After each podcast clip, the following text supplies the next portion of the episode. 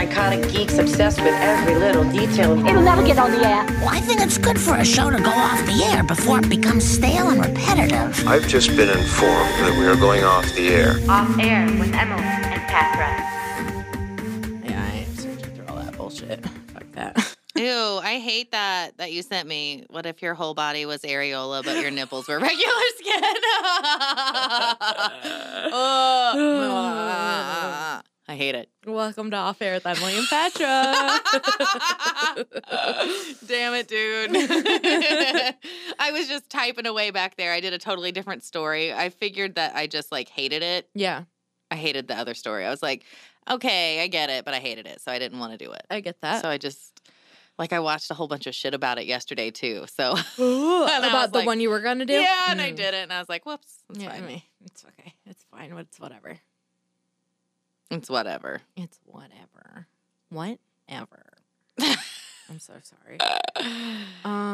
This Women's Expo stuff, it's going to be a great time, but I might lose it. You're feeling the 7 days till pressure? Yeah, because every time we have a big event, like the work week before it, I'm just like fucking grinding for that event. Mm-hmm. And everybody else in the building is like, so let's look ahead to the next event. And I'm like, give me 5 seconds. Yeah. Yeah. Well, that and we just wrapped a big event too. No time to rest. Yeah. So you've been booking it for like literally the past 3 weeks. Yeah.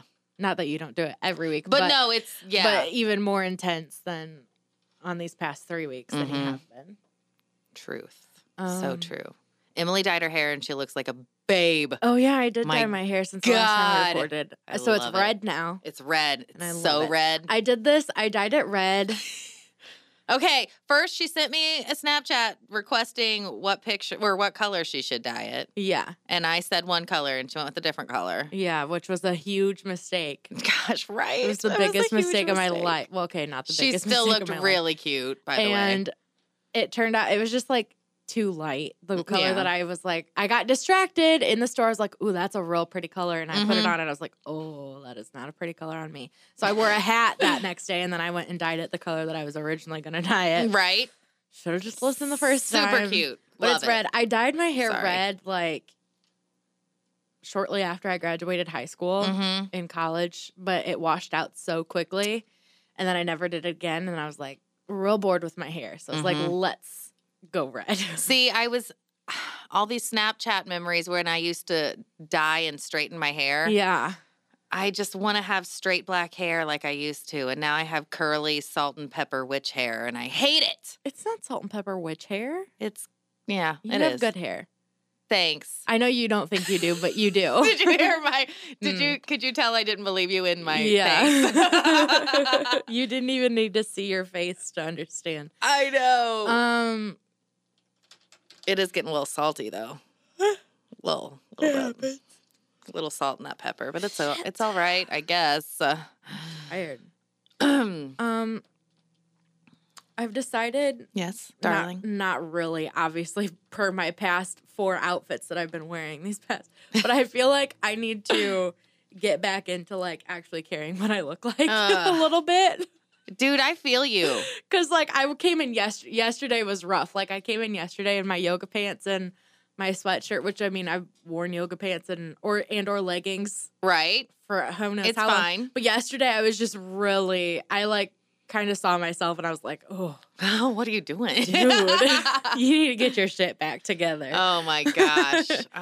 So I tried a little bit more today. You look pretty. Thank you. Your hair looks great. I'm sorry I keep talking about your hair, but she's got a braid today. Yeah, I did. I braided it. And it's fine. And it's fine. We had a great time at Blarney Bash. We had a really good time at Blarney Bash. We had a great time at Blarney Bash. Little tipsy. Just a lot of fun. Little tipsy, a lot of fun. Yeah. So for those of you that don't live in the area, we do a St. Patrick's Day event every year with our work. And this past Saturday. Yup. Well, I guess. The Saturday before on... Yeah. The day before St. Patrick's Day. For St. Patrick's Day, we It was just real fun. It was. It was a lot of fun. We have a bunch of listeners come out, and we give away 100 prizes. Yeah. Which is so many prizes to give away in 2 hours. It was, I was so glad to have Emily there. Last year, my coworker was on the phone outside a lot, so I was doing, like, playing music, announcing, drawing numbers, and searching and handing out prizes. And it was a rough night. I could only imagine. I mean, it was hard for both of us. Plus, we had an extra person who was kind of halfway helping. Right. And that would have been, I can't imagine how you did that alone. I was sad. Yeah, I can see why. It was way more fun this year. I was able to actually have fun instead of just being like work mode. So I love that. Yeah, that's good. Yeah. And you know how I love to, gosh, I get into these moods, I guess, like just a day or two before the event where it seems like I'm going to lose it. Mm-hmm. And it doesn't go away until like 20 minutes after the event has started and everything's moving. Fine. Even if it's going like poorly, I still don't, it's just like it's going. So that's all that matters. Yeah. I don't know. Yeah. And the pictures you can see in the first 20 minutes, my face is great. I am so like serious and intense. I am intensely serious about the whole thing. And it's like, hey, it's a party. It's St. Patrick's Day. And I'm like, I'm counting prizes. I don't know. Yeah, I just lose it. At one point, somebody came up and Patrick goes, I'm sorry, I'm not taking complaints tonight. It was a friend, thankfully, because she was like, is there no place to sit? And I was like, I'm sorry, I'm not taking complaints this evening. Complaint box is closed. But I mean truth. So I was not having it. No. Yeah, I'm going to throw my tea bag away. Okay. Teabag the trash can. Do you not want to? I don't either. I just don't want to do anything. I know. I'm like really not feeling it this week. I'm just fine. Not. I get did it. Zero work yesterday. Zero. Good for you. I mean, I did my news, but that was about it. You tracked your show. Yeah, I did news and tracked my show. So you did like a good 40 minutes of work. yeah. That was it. That was all I did yesterday. What are your lunch plans? Do you have lunch plans? No, I'm probably just going to, I'm sorry, I'm sending a nice little sweet text. You're fine. I have to get Women's Expo stuff done, so I'm probably staying here through lunch. Did you want to do something? I was going to go to 4th Street. Oh. Do you want to go with me? I do. I can take my laptop, and if you want to work there, we can work. Well, I can just work on the map without... Yeah. Yeah, I don't need, because I'm just looking at a map. Okay. So. Okay. And making sure that I'm just getting ready for the meeting today. Yeah. And we'll make it a working lunch. Holy shit. And we'll eat and go. That sounds great. Because I do have work to do since I didn't work yesterday. No, it's fine. You don't. You're fine. It's fine. Let's see what else. Seems like I had something. Oh, The Act on Hulu. Is it good? Oh, my God. I don't have Hulu. My fucking God. Why didn't you get it on Black Friday when it was $1 a month? Because I don't know. God, she was so just snotty little brat when she said that. It's so good. Oh, my gosh. Patricia Arquette doesn't even look like her. Like, it's one of those where she, like, has transformed into someone else. Yeah. And the daughter, oh, my God, the daughter. So they released the 2 episodes yesterday. Okay. It's good. Intense. It is intense. And Chloe Sevigny plays the neighbor. Okay. Of if you know the story, Gypsy Rose Blanchard like has a young teenage friend that she confides in a little bit, and she plays that friend's mom, and she's just she's so good, and she totally sets the tone for like the neighborhood, and I mean this Gypsy Rose's mom, Dee Dee. Holy shit. Yeah. She was just a mastermind of like, insanity. I wish I was that manipulative so I could get somewhere in life. Because as it is, I'm just being manipulated. You know what I'm saying? Yes. Like, damn. Girl, I hear that. But it's good. And I'll pumped. Have to potentially look into getting Hulu. Like, it was, you know how sometimes you get here really early and you're here before me because I'm so fucking late? It was almost one of those mornings because I had, like, just a few minutes left, and I was like, well, I'll just brush my teeth real slow. Yeah. And that's what I did. And then I was almost late to work, but it's fine. It's fine? It's fine. It's okay. Yeah. There was something. Oh, okay. So when you sent me that Snapchat last night. Yeah. And I responded, yes, get naked or something like that. Christopher had walked in and sat down next to me as I was responding. And I was like, oh, hey, how's your day? And we were talking and stuff. And he looked over and he goes, he's like, what's happening? And I just started cracking up laughing. I was like, it's to Petra, first off. And he's like, that kind of like, I don't know if that concerned him more or just confused him more. He was like, and I was like, she's naked. And he's like, what? This is not helping. Yeah, this is not adding up. He's like boobies? And I was like, no. I was like it's just her face. It's like, it's just her face. And I was like, so then I was like, hang on. I finished responding and I was like, see, look. And he's like, oh, okay. That's why it was such a close-up of my face. I was like, he's like, okay. I was like, I need to send this right now, but it only. It's really funny. I was like, yes, get naked. And he's like, who are you telling to get naked and why? Kevin just looked in like, okay. Yeah, it's fine. Yeah, it was funny. It made me laugh. So that's pretty good. I like that. Okay, come back in. Okay, here we go. I don't think there's anything else. Oh, there was a couple people that reviewed us on Facebook. Ooh. Which was cool. I have so many Facebook pages that it's like. Yeah. It's fine. Whatever. No one's ever trying to talk to us. It's all work stuff. Yeah. Kat Townsend said 17 hours ago. She said, so I have to admit I really hate pot. Oh, fuck a duck. I just clicked off of it. Oh. Try it again. Okay.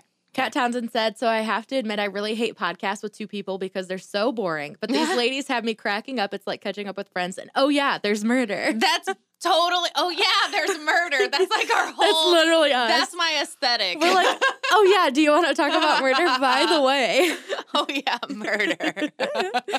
I love that. Thanks. Yeah. So if you've got a review or anything, let us know. You can do it on Facebook or iTunes or wherever you're listening would be cool. That would be pretty sweet. We love it. I could see it. Yeah, you could like. I could see it coming rolling up there. Okay. Yeah. Work lunch sounds amazing. Yeah. Now that I'm thinking about it. Yeah. And I might take my laptop so I can work. Okay. Too. So I'm just not like.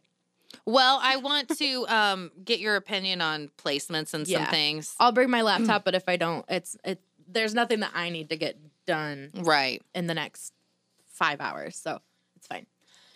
Do you go first today? I feel like it might be me this time. I think so. Okay. So here's what happened. I had this other story that I wanted to do because I love like falsely convicted. I mean, I don't love falsely convicted, but I like when people are exonerated for being falsely convicted. Right. Because I am, and ever since I was like a child, like I don't know, whenever I first heard of this happening, this whole, like you can just, I'm convinced that I'm going to be convicted and imprisoned for life for a crime I did not commit. Like I am sure of it. So I know it's going to happen. I'm about to wipe my fingerprints off of everything in here. Yeah. So I did a lot of research on one of those, but it just wasn't hitting me. It I wasn't feeling it. So I completely threw all that away and started a new one this morning. Just I don't know, 2 hours ago. Cool. 2.5. That's all. That's fine. Okay, great. So I'll get started. Are you ready? Yeah. I feel like it's been a while since we've done this. Why? I know. I don't understand why. I feel awkward, like I'm about to read a report to the class. Miss Mills. Can I go to the bathroom? Because we recorded late last time. Yeah, we recorded late last time. Maybe it's just been like a real long week and we're just like, oh. It has though. We've been doing stuff. Yeah. Yeah. It's fine. We've been doing stuff. Okay. You'll get back into it. Just start reading. Here we go.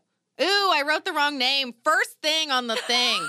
Damn. Starting off strong. It's fine. It's fine. It's okay. We're good. Oh, God. I wrote Milton instead of Martin. Yikes. Michelle Summers was born in 1957 to, oh, no, that was right, Milton. I'm sorry. Start over. Here we go. Take 72.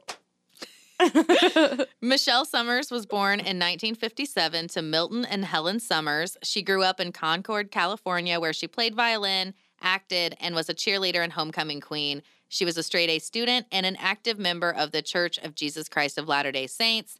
Michelle was an exchange student in Switzerland for a time, a model, and Miss Concord in 1976. Dang, girl. Yeah, she was really cute and blonde and, like, doing the thing. She was like what movies are made out of. Yes, basically. Michelle met Martin McNeil at an activity for LDS young adults. What are those? Is Jesus Christ of Latter-day Saints, is that Mormon people? Because they're in Utah eventually. I think so. Okay. I have no idea, though. Asterisk. Look it up yourself because we don't know. Okay. Martin had joined the military at the age of 17. He had some trouble there with forging paperwork and some fraud. Mm-hmm. He was placed on disability leave for mental health reasons in 1975 and received veterans benefits for years. Side note, my ex-husband was on leave from the military and received veterans benefits for years. This Martin McNeil's benefits were eventually stopped. It's hard as fuck for them to just stop giving you benefits, especially for stuff like that. Like, my husband has been receiving benefits for a long time. He's gotten my ex-husband, he's gotten a degree in that time. You know, he's recovering, doing well, but he has a lot of stuff going on, you know. But it's difficult to get those benefits taken away. Wow. Michelle eloped with Martin, and the couple were married on February 21st of 1978. Over the years, he had many affairs. He wasn't super happy with their marriage. And he was just kind of a shitty guy. There's like a couple of, you know, one episodes of like, I don't know, you know, those little ID shows. I don't watch all of them. There's a couple episodes of that where the daughters are quoted as saying like, nobody liked my dad. He was, I don't know, like, I'm going to make a motion for Emily, and she's going to tell you what I mean by it. Okay. So he was like. He was just like really full, like kind of full of himself kind of just like thank you. An asshole. God, I couldn't think of anything other than too big for his britches, but that wasn't it. Yeah. Yeah. Smug. Smug. Yes, oh, there God, you go. Yeah, smug. Okay. Yeah. I couldn't think of exactly how to phrase it. That motion that you just made to me, if any of you are familiar with The Sims and the more recent ones where you can, like, alter their walk. Yeah. He's, like, puffing out his chest and is like, do-do-do-do-do, but with, like, this disgusted look on her face is how she did that. Exactly. So okay. That's just more of a visual representation for you. Okay, so they were like, yeah, nobody liked my dad. He was, like, stuck up acting. Okay. So years go by, shitty life, stuck up dad, moving on. In 2007, the McNeil family lived in a gated community in Pleasant Grove, Utah, and were active in their LDS congregation. Michelle was the mother of 8 children. Holy guacamole. Yeah, screw that. Rachel, Vanessa, Alexis, Damien, Giselle, Elle, Sabrina, and Ada.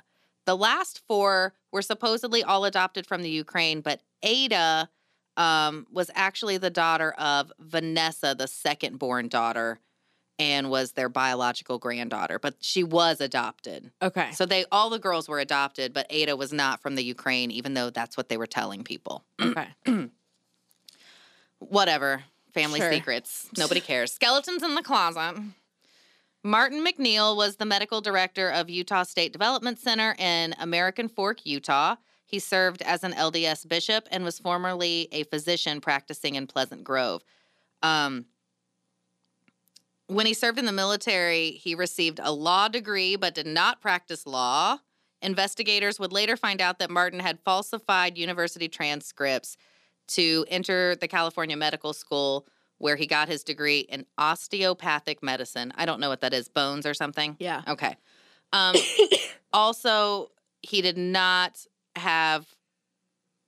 complete all of the education needed and falsified documents to be able to get his law degree. Jeez. Yeah. Martin McNeil was reputedly, very obviously and openly dissatisfied with his marriage, made statements about wanting a divorce, had multiple affairs, and at the time of Michelle's death, they had been married for 29 years. Dang. Yeah. Like, 29 years. give it up or something, dude. Like, if you hate it that much, shit. Seriously, it sounds like he hated it from pretty much the start. Right. So, in March of 2007, Martin presented the idea to Michelle of having cosmetic surgery as a gift for her 50th birthday. He had recently become very interested in getting in shape and looking young. He tanned and dressed well. He was always working out. Some of Michelle's friends would say that you'd just be, like, having a conversation, and he would, like, start doing burpees. You know what I mean? Like, okay, me and Emily went to this gym where people are really intense on working out. Yeah. They're not like that. That's gross and obnoxious, and we hate you. Yeah. That's... If you start doing burpees in front of me, I'm going to kick you. Yeah. Like, just, like if randomly we're having conversation. No. And you just start pulling out burpees, I'm literally just going to kick you while you're down. Yeah. Just step on their neck. Be like, go away. Go away. Take your burpee somewhere else. Burpee elsewhere. He was very obsessed with his appearance. It was like typical midlife crisis stuff. Yeah. Michelle assumed it was because of an affair. Mm-hmm. She was reluctant to have the surgery for health reasons. She had high blood pressure, and she wanted to lose some weight before the surgery. But Martin pressed her for the surgery, and she reportedly agreed to a facelift because she thought it would help her marriage. Mm-hmm. At Michelle's last consultation before surgery, Martin, who was a physician at the time, reportedly gave the plastic surgeon a list of drugs he wanted prescribed to Michelle. The surgeon prescribed... Like, it's a list. Lortab, Ambien, Valium, Percocet, Finnergan, and Keflex. Holy guacamole. So I feel like Keflex is like an steroid or something. Yeah, I think so. But everything else is like... Either a relaxer or a painkiller. Yeah. And not just like a painkiller, like a big one. Some big old pain. Side note, my son is allergic to Keflex, and I'll search up this photo of him on Instagram with hives literally covering his whole body. Oh, my gosh. Now that it's, like, over, it's, like, crazy to see. I want to know what Keflex actually is. But anyway. I think you're right. Yeah, I'm not sure. It could be an antibiotic, but I know my kid took it. So I want to say steroids. Antibiotic. The doctor who performed the surgery admitted that he did not normally prescribe diazepam or Valium and oxycodone for his patients, and that the meds were stronger than he would typically prescribe. Mm-hmm. So those weren't even listed in his in his list. So there were a lot. Jeez. The surgery was on April 3rd, 2007. Michelle spent the night in the hospital and went home the next day on April 4th. The next morning, April 5th, Michelle was found to be, it says unresponsive, but she was found by her oldest daughter, Alexis, home on, like, a break from school, spring break, I guess. So, I mean, she like, responded eventually, you know what I mean? Mm-hmm. Her dad told her that he probably over-medicated her mom. And Alexis was alarmed and started taking care of dispensing medicine to her mom during the rest of her stay at her parents' home. Uh-huh. Because, good for her. Yeah, like she said that her dad had said, well, she threw up, so I gave her some more. That you know not to do that. Yeah. I mean, you don't do that. Can't just, like, unless you, like, see the oxycodone full there. Do you know what I mean? Like, give me a break. I don't know. That's dangerous. Pills make me nervous. Yeah. You don't know what's happening once it gets inside your body. Mm-mm. It makes me scared. I get that. Okay. According to Alexis, Michelle was fearful of Martin's efforts to give her medicine that she did not need. On April 6, 2007, Michelle told Alexis that if anything happens to me, make sure it was not your dad. Also on April 6, Michelle confronted Martin about numerous calls and text messages to Gypsy Willis, a woman Michelle had discovered he had been having an affair with since November of 2005. Holy cow. She had actually asked, I believe, Alexis, obviously her and Alexis were close, one of the older ones, to do a little research, and they had found, like, numerous phone calls and text messages, middle of the night stuff, you know, typical I'm having an affair stuff. So she confronted him. Nothing else is really said about that. Alexis returned to medical school on April 10th, 2007, believing that her mother's recovery was going well. Mm-hmm. The following day, on April 11th, Michelle and Alexis talked at 8:45, and Michelle said that she was doing well. At 9:10, Martin called Alexis, asking her to call her mother, saying he was concerned that she was not doing well and wasn't getting out of the bed. So within like half an hour. Mm-hmm. On April 11th, after picking up his youngest daughter, Ada, from school at about 11:35, so 2-ish hours later, Martin and 6-year-old Ada arrive at home between 11:35 and 11:45, where Ada is sent to go check on your mom. Mm-hmm. Ada finds her mother unresponsive, head down, in the master bathroom bathtub. According to Ada, fully clothed. Martin sends Ada to the neighbors to get help, and he calls 911. First, he won't let the female neighbor help. He sends her off again to go find a man to help him lift his wife out of the bathtub. Even though he's this burpy, working out all the time guy, mm-hmm. he couldn't lift his wife out of the tub, which the body was wet and she was fully clothed. And if she's any type of unconscious and relaxed, then... But he wouldn't let the neighbor that rushed right over, wouldn't let her help. Why? I know. Later, the body is found with some of the clothing removed because she's fully clothed, according to the 6-year-old. But she's 6 and just sees her mom there. It's traumatic. You don't know what to take. But the older daughters find a wet jogging suit in the garage. Like, when they're home, they're like, oh, what's this, like, musty-smelling pile of shit? Like, you know what I mean? How wet stuff smells after it's been laying there. Yeah. They find her clothing, basically, in the garage, kind of hidden in a corner later. Okay. He calls 911. The 911 call sounds like a fucking movie script. He is, like, angry acting. He's like, he keeps saying, I know how to do 911 or give CPR. I'm a doctor. And he doesn't want to stay on the phone. He keeps hanging up. The 911 operator is, like, obviously trying to help, just like they always do. And he's just, like, very dramatic. And a male neighbor comes over to help. He helps get Michelle's body out of the bathtub. And the male neighbor says that he would just be, like, doing CPR normally and then stop to scream, like, you know, why is this happening to me? I can't, all for plastic surgery. And then he would go back to giving CPR. You know what I mean? Like, really putting the show on. Like, he got a tan so that he could reenact, like, you know, do this movie, this whatever. I don't know. Okay, let me go. I got sidetracked. Just getting pissed and not even reading my paper. Michelle was declared dead later that day. An autopsy was performed, and Michelle's cause of death was determined to be cardiovascular disease. Police and autopsy reports concluded that Michelle's death was accidental and of natural causes. Michelle's memorial service was held on April 14th, 2007. Martin spoke at the service, and rather than focus on his wife, he talked about how life had been unfair to him. Oh, my God. Woe is me. Martin McNeil. In May of 2007, Martin moves Gypsy Willis into the family home. So May, a month later. Yeah. Into the home under the guise that she is the new nanny. But hello, your fucking older daughters that are in college were the ones that helped your wife discover this affair and, like, looked up your records. They know. They know. And they just don't like their dad. I mean. Yeah.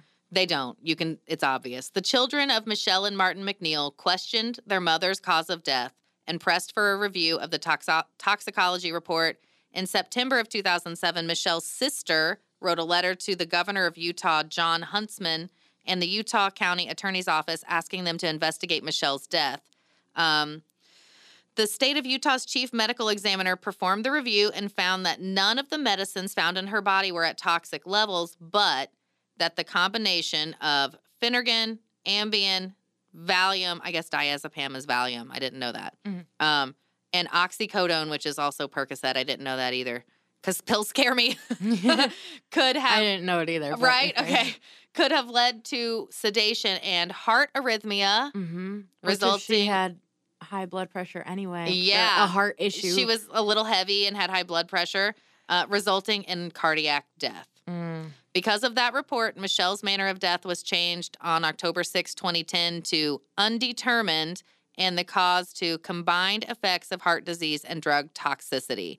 And it was noted that Michelle would not have been able to administer the medication to herself. Mm-hmm. With Gypsy Willis living in the home with Michelle and Martin's daughters, the next couple of years were a bit traumatic and volatile. A bunch of shit went down. Are you ready? Yeah, I guess. A bunch of shit.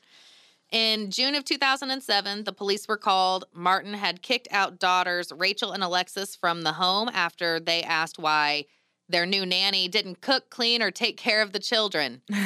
Sometime in 2007, Martin changed the will, his will to give each children $1 and everything else was to go to Gypsy Willis. My God. Under a false identity that we will talk about later. In July of 2007, Martin and Willis obtain a marriage license. They never marry, but they pick up the license. Okay. Also in July, daughter Giselle McNeil returns to the Ukraine to visit her biological sister for the summer. Mm-hmm. Family and investigators believe that Martin planned for the trip to be permanent, and they were trying to steal her identity. So Gypsy Willis was going to assume Giselle's identity. Oh, my God. Yes, they had stolen her identity, basically. What is wrong with this guy? I know. In September of 2007, police report filed alleging Martin, this one's intense. A police report was filed alleging Martin twice fondled his sleeping daughter. They don't say which daughter. Mm-hmm. And he said, "I thought you were your mother." The criminal charges were filed, dismissed, and later refiled. So he, snuck into her room. "I thought you were your mom," kind of. Before or after? After. She died. After. What the fuck? Yeah. What is happening? Yeah. Later in September, Martin is fired from the Department of Health and Human Services, probably for being just a fucking dick. Summer of 2008, one of Martin's daughters struggling with addiction asks for help from Martin, but his only offer of help was a murder-suicide pact. What? Yeah, so she's, getting addicted to drugs, which it seems like he has drugs everywhere laying around the house. Yeah. And so she was like, help, Dad, I'm addicted to drugs. And he's like, why don't we do a murder-suicide? Save us both trouble. Life has been so unfair to us. Oh, my gosh. Yeah. It gets worse. Oh. January 2009, Martin is indicted in federal court on 9 counts of identity theft and other charges after he and Willis used his daughter Giselle's identity to alter Willis's identity to create fake IDs and open up bank accounts. He also deeded the house to himself while acting as an attorney for his dead wife. Oh, my God. Yes. In January... Willis is also indicted on 11 similar charges. In August of 2009, Martin is sentenced to 4 years in prison for that identity theft. In January of 2010, Michelle and Martin's only son, Damien, commits suicide by overdosing on prescription drugs. Oh, no. He had a drug problem. So I wonder if his father was like, "Hey, I got an idea how to fix it." Oh, my gosh. Yeah. I mean, that's just me speculating, but come on. Yeah.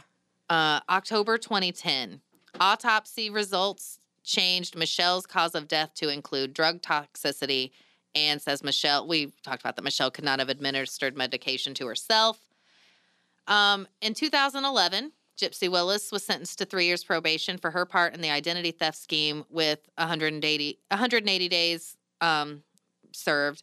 In March of 2011, Willis is released from federal prison and returns to Utah. On August 24th, 2012, the Utah County Attorney's Office charges Martin with murdering Michelle McNeil. Mm-hmm. Martin's trial began on October 17th, 2013. Martin McNeil pleaded not guilty, claiming his wife died due to accidental death. Medical examiners did not rule that her death was the result of murder, but prosecutors convinced the jury that Martin McNeil was responsible for killing his wife by drowning in prescription drugs. Uh-huh. The arrest warrant stated that earlier in his life, this was an ex-affair, an ex-girlfriend that says this. Okay. That he, like, confessed this to her. That it was on the arrest warrant, but it was not used in trial. That Martin had attempted to murder his mother and had killed his brother, Rufus Roy McNeil, who had been found dead in a bathtub. Oh, my gosh. McNeil he had never been tried for his brother's death. Yeah. Okay. During the 22-day trial, a previous mistress of Martin McNeil testified that McNeil had stated that there was a way to kill a person that would appear to be a natural heart attack. Fellow inmates claimed that McNeil bragged that he had killed his wife, but no one could prove it. After deliberating for only 11 hours, the jury issued its guilty verdict to murder and obstruction of justice shortly after 1 a.m. on Saturday. Get it? Yeah.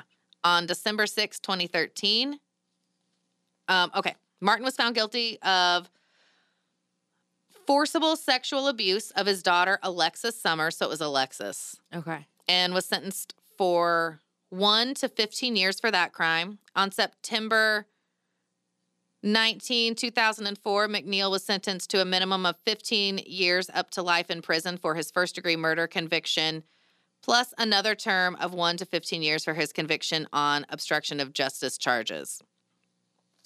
On April 9th, 2017, McNeil, 60, commits suicide in prison. 2.5 years into his sentence, he was found lifeless on an outside yard near the prison's greenhouse. According to the report from the Unified Police Department, McNeil used a hose and a natural gas line that was in place as a heater for the greenhouse to kill himself. And then my last thing says he sucks. Yeah, it does. And he does. Yeah.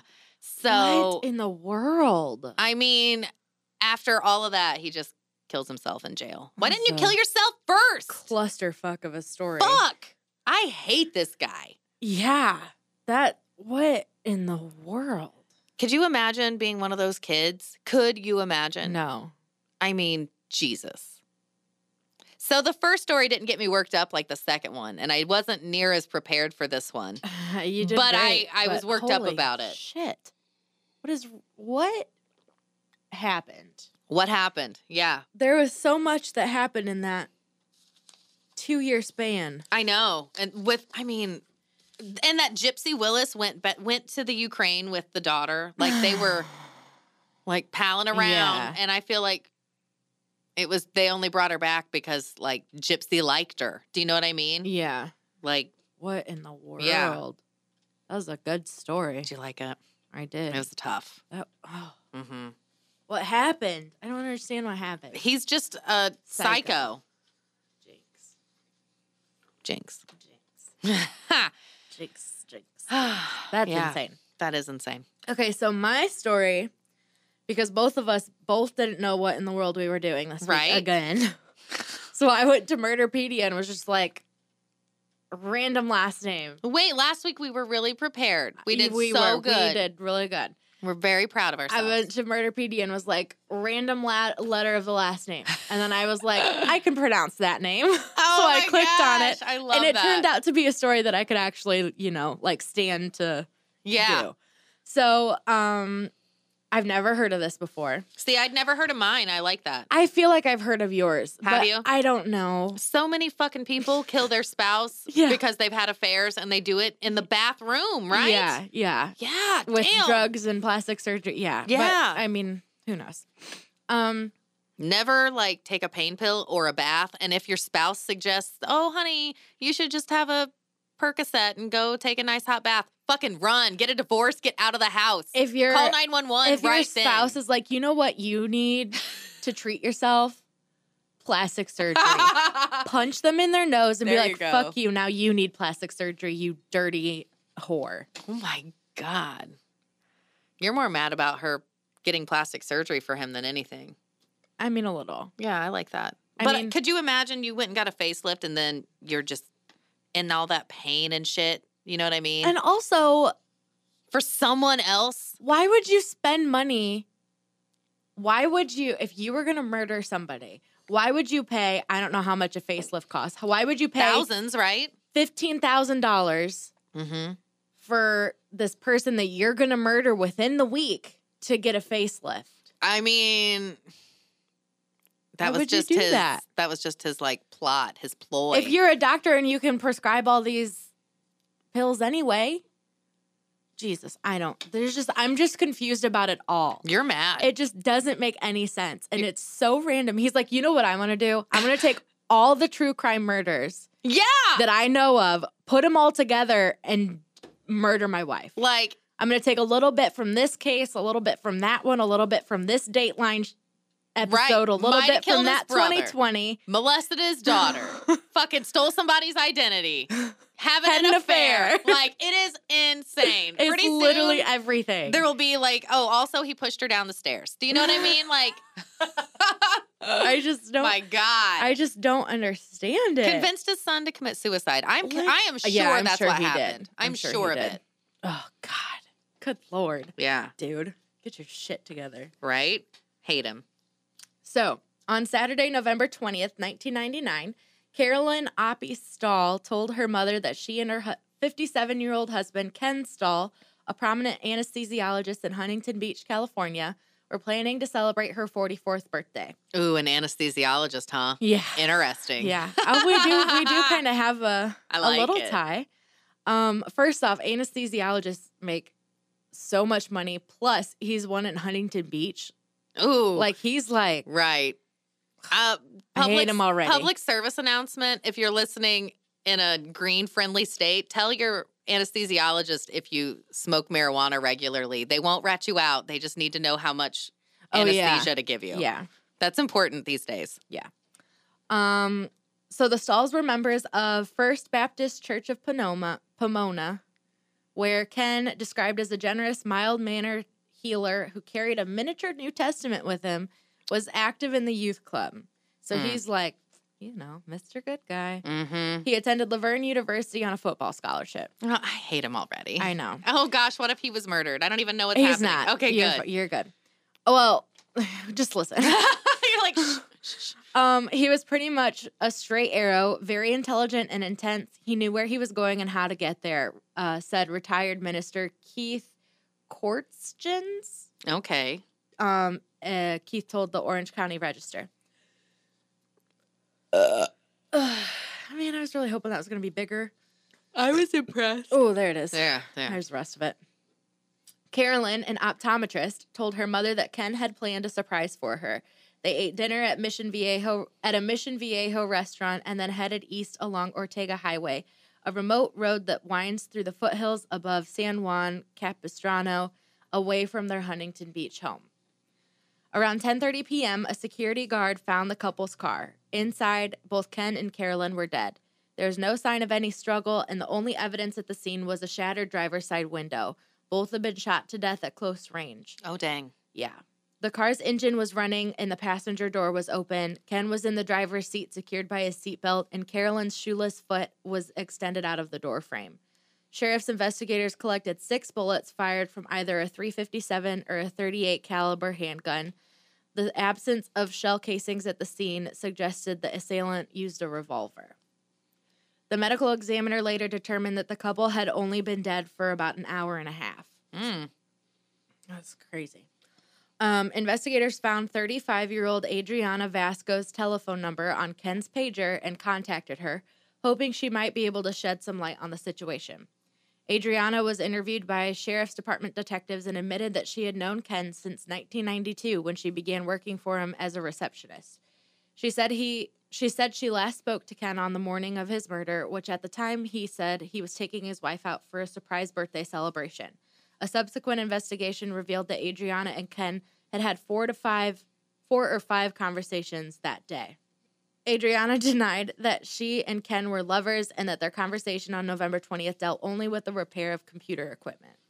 The investigation continued, and slowly the loving facade presented by Carolyn and Ken began to crumble. They had been married 14 years, and the relationship began to fall apart when Carolyn learned that her husband had been involved with other women. Oh. It saddened Carolyn, said her sister to the Los Angeles Times. At one point, she talked about getting a divorce, but Ken's mom encouraged them to go and get marriage counseling. Armed with his mom? Yeah. Yeah. My little sweet baby. Mm-hmm. Armed with that knowledge, police re-interviewed Adriana. This time she admitted that she had had an affair with Ken, but she said it ended in 1996 when he refused to leave his wife. Okay. She told police that Ken was afraid that a divorce would ruin him and that he did not want to hurt his mother, who was apparently quite fond of Carolyn. I hate him. I'm sorry. I know he's dead. I hate him. Also, like, you can get a divorce even if your spouse likes, or even if your parents like your spouse. Right. They'll get over it. It's not like... They can still be friends. Yeah, it's not like they can't ever see each other ever again. Legal records, however, revealed that Ken and Carolyn had signed a prenup, so a divorce wouldn't have hurt Ken. Right. He would have been fine. Like, financially, he would have been fine. Adriana subsequently began seeing another man, which resulted in the birth of a daughter. Because she had twice lied to investigators, her affair with Ken had not ended on favorable terms, she became the prime suspect in the case. The case remained open and active, and 11 months after the murders, investigators once again went back to Adriana for another interview. This time she discussed how Ken had apparently come to loathe his wife, but said he had never told her he wanted to kill her. He did tell Adriana that Carolyn was reluctant to divorce. So he blamed, yeah, okay. Yeah. Authorities continued to look at Adriana, and as they did so, more and more aspects of her story began to not make sense. Her supervisor told police that Adriana told her in 1999 that she was involved with Ken in what she called a long-term relationship. The supervisor added that sometime in the summer of 1999, Adriana told her that she was also seeing the handyman at her apartment complex, Dennis Godley. Fucking get it. According to the supervisor, Dennis and Ken were apparently aware of each other, of the other's place in Adriana's life. So they were, like, aware that they both were banging this girl. Oh, I want to see what she looks like so bad. To be honest, I have no idea. I do. She's actually kind of pretty. Yeah, I feel like she must be. Yeah. On November 1st, 1999, Stahl withdrew $20,000 in cash from his checking account. Based on a review of his bank records, this was an unusual transaction, and his estate's executor never located the funds or matched it to a corresponding expense. Around the same time, Adriana arrived at work displaying several pieces of newly purchased jewelry. Adriana told co-workers that Dennis bought the items for her. She claimed that the handyman? The handyman in an apartment complex can't afford newly purchased jewelry. And I'm sure they were extravagant. Right? $20,000. She claimed that Dennis's parents were wealthy and sent him money, but investigators discovered that this was untrue. Shortly after the murders, an electrician named Richard Anaya approached the police and said that he had been offered money by Ken to, quote, take care of my wife. Ooh. Anaya later testified, saying, "I thought he had been drinking. Finally, I told him to stop right there." Police learned that on November 19th, Adriana canceled a visit with her daughter's grandmother and said she was taking a drive on the remote yet scenic Ortega Highway. Adriana explained that she was stressed out. The night of the slayings, Adriana and Dennis appeared at a birthday party for one of Adriana's friends, but they left early, saying that she and Dennis had another commitment.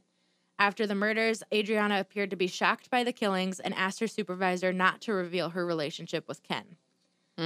Police were unable to locate Dennis Godley after the murders, further playing into the idea that he and Adriana were somehow involved in the killings. He had moved back to his home in North Carolina, despite being wanted there for burglary and assault on a police officer. Oh, my God. So he's like, you know what? I murdered these people, but you know what I'm going to do? I'm going to go back to North Carolina where I attacked a police officer. Jesus. Investigators obtained a search warrant for a storage facility leased by Dennis and found his police mugshot, a photograph of Dennis with Adriana, and driver's license photographs of Ken and Carolyn. I'm sorry. He kept all of the evidence of his secrets in a storage unit? Why, dude? Stupid. Oh, God. With a note detailing everything that happened. I did it. With his fingerprints on it. Oh, my God. 2 days after. Like, perfect fingerprints, too. Like, he, like, rolled that fingerprint. Shit. 2 days after Christmas of 2000, police arrested Adriana Vasco for the murders of Ken and Carolyn, and a warrant was issued for Dennis Godley. To save herself from the gas chamber, Vasco began cooperating with police and began to clear up the questions that had plagued investigators for more than a year. Ken did want his wife dead, Vasco said, and she introduced him to Dennis Godley, who said he was part of an assassination group back east. She told him that she knew a doctor who wanted to kill his wife, and Dennis said he wanted to meet him. Adriana tried to back out by telling Dennis that she was only kidding. According to Adriana, Dennis responded by saying that he would hurt her and her family if she didn't follow through or if she told anyone. A few days later, he complained he needed money and directed Adriana to contact Ken. She complied, left the room while they spoke on the phone, and following Dennis's orders, she arranged a meeting between the two men. She accompanied Dennis to the meeting and served as a go-between for the conspirators. According to Adriana, Ken gave her an envelope he said contained cash. She then informed Stahl that Dennis was scary and had threatened her. She asked him to not go through with his plan. He didn't respond, and Adriana gave the money to Dennis. After the meeting, Ken called frequently, sometimes speaking to Dennis. Adriana said she would leave the room and she never spoke with either man about the murder plot. I told Ken to please call it off, and he wouldn't listen, Adriana said in a jailhouse interview. I cried, please, please, nobody has any idea how bad I wanted it to stop. No idea how bad I wanted to stop it. Mm-hmm. In an interview with police, Adriana said Ken wouldn't listen. He said, what about me? You want me to suffer all these years? You want to see me suffer the rest of my life? Yes, suffer. Yeah, I hate everybody in this story, except the poor wife. I know. Fuck. She's just like, I'm going to go out and celebrate my 44th birthday. Yeah. Jesus. My loving husband is taking me out on a special surprise. According to Adriana, Ken and Dennis met for a final time on November 19th and firmed up the details for how the hit would happen. On the night of the murders, following Dennis's instructions, Adriana parked in a gas station on Ortega Highway to wait for the Stahl's car. When they saw it, Dennis jabbed her in the side while holding a gun in his other hand and told her to follow them. After a couple miles, Ken pulled over and Adriana did a U-turn, stopping in the middle of the street. While she remained in the car, Dennis approached Ken's vehicle and asked if everything was okay. Adriana said she heard gunshots and then Carolyn's screams. She was saying just, oh my God, and yelling. Adriana told police during one of her final interviews, I didn't turn around. It was killing me. She contemplated leaving but stopped when she saw Dennis pointing a gun at her. He returned to the car and asked her where she was going. I was ready to pop you, he said as he reloaded. My God. Dennis then walked over to Ken's car, fired more gunshots, and returned. Dennis explained that in addition to killing Carolyn, he shot Ken to eliminate a witness. Adriana said that she doesn't know why Dennis killed Stahl. I asked him that, she told police. He said, because he didn't follow orders. Adriana was convicted of first-degree murder and sentenced to life in prison without possibility of parole. Dennis pleaded guilty to murder and received the same sentence. That was wild, too. I know. What I don't understand. Hell? That Dennis guy just wanted to kill somebody. Just to kill a couple people. Yeah, he was just like, you know what? He was murder happy. I'm really missing my assassination friends. Yeah. So I'm going to go kill somebody. My God. My assassination friends. I just don't understand. Me either. I get that, the whole situation of not liking your spouse anymore is a very tough thing. Yes. But, you're not, you take vows and stuff, but you're not, conjoined. Right. You're not literally attached to them. Okay, listen. I, just this week, basically, I'm signing my papers tomorrow, getting a divorce. We were together for 22 years. Yeah. And I'm 37. Yeah. So it's 2/3 of my life. There's other ways. Yeah. There's other ways. I didn't kill him. I just wanted to, but didn't. I just don't understand. Jesus Christ. Granted, guys, get divorces. I have told Christopher that if he ever cheats on me, that I will kill him. Well, I will spend the rest of my life in jail. That is fine. Well, you're killing him out of anger, not just disinterest. Yeah. So that's a very distinct difference. I'm done with you, so I'm just going to pop ya. Jesus Christ. Oh my gosh. I just don't understand. What is happening? Just get a divorce. Break up. If you don't want to get a divorce, just be like, you know what? We're not getting a divorce. I'm just going to live. I'm going to move out. Across the country. Yep. Especially if you don't have kids. If you have kids, it's a completely different story. Yeah. It's very hard because you have to. You know what's harder when you have kids? Killing their parent. Killing the other one. Exactly. Kids don't like that. Yeah, I hear most of the time. I'd assume not. Probably not. Just you guys. Stop murdering other people. Enough with the murder. Just Stop killing people. Yes, we have a true crime podcast. But if you guys stop killing people, then I'd be fine with that. Run us out of business. Exactly. I bet there's enough murders we would be able to do this forever. I know. Even if everybody stopped killing people like 5 minutes ago, nobody else gets killed, we'd still have plenty of stuff would be fine. About, at least through the rest of our lives. There's still lots of shitty dudes that want their wives dead. And vice versa. And vice versa. Yes, you are completely right. I just... That was a good one. I think it's kind of funny that we both did a... Like, it's shitty very marriage. Similar. Yeah, like shitty marriage. Husband wanted the wife dead type of situation. That's kind of crazy. I like that Ken got popped. Yeah, I like that Ken died as well. Yeah. I mean, that's really shitty. But... You're like, I just love, you're so sweet with your sweater. And she goes... Her hands clasped together. Yeah, I like that Ken died as well. Like, I just wish you could have saw that. Oh, man. Oh. So since we both had trouble figuring out what we were going to do. Yeah. If you've got any recommendations, let us know. Please. You can find us everywhere. Off Air with EP. I just smashed. Or I just got my saliva on my own spit on my forehead. At least it wasn't somebody else's. Truth. But send your recommendations, leave a review, and all that stuff. I just listened to, so I was all caught up on my podcast, and like a new podcast to the ones that I was subscribing to wasn't coming for like another day. Yeah. And so I was listening to Nicholas Sparks's 2x2 book that came out in 2016. Yeah. And I finished it this morning. And if you... Do you like Nicholas Sparks? I don't. Okay. This one was different. I mean, okay, obviously all Nicholas Sparks books kind of follow like the same. Stories, they're right? There's a love story, somebody dies, and like that's it. Murder or this like one, tragic? Like usually a very emotional death. Okay, all right. This one, okay. If you don't want to know what happened. It's from 2016, so here's your spoiler alert. Yeah, here's your 3 years later spoiler alert. Tune out for 10 seconds. Which tells you in the description, if you find the description anywhere online, whatever. So basically this guy, he and his wife have like a 5-year-old daughter or whatever, and they end up getting a divorce. Towards the end of the book, they finalize their divorce, whatever. This fucking bitch of an ex-wife. Oh my God, yes. Stressed me out the entire time. And I was listening to it because obviously, you know, I have to work. And even though I didn't work at all yesterday, I just listened to audiobook. You did stuff. Your desk looks great. Thanks. I reorganized it and it's great. But so I was listening to it, and the guy that reads it did a really good job, but it was just like this. I was like, this fucking lady. I would punch. There were so many times where I'd be like, oh my God, if I was married to her, I would slap the shit out of her. I would gladly go to jail for domestic abuse because I would slap the shit out of this bitch. Oh my God. And it was really good. It was a really good book. Even if you don't like Nicholas Sparks type of things, would she get me all worked up? Yes. Okay, maybe I will listen then. I was so worked up by it, and I was like, oh.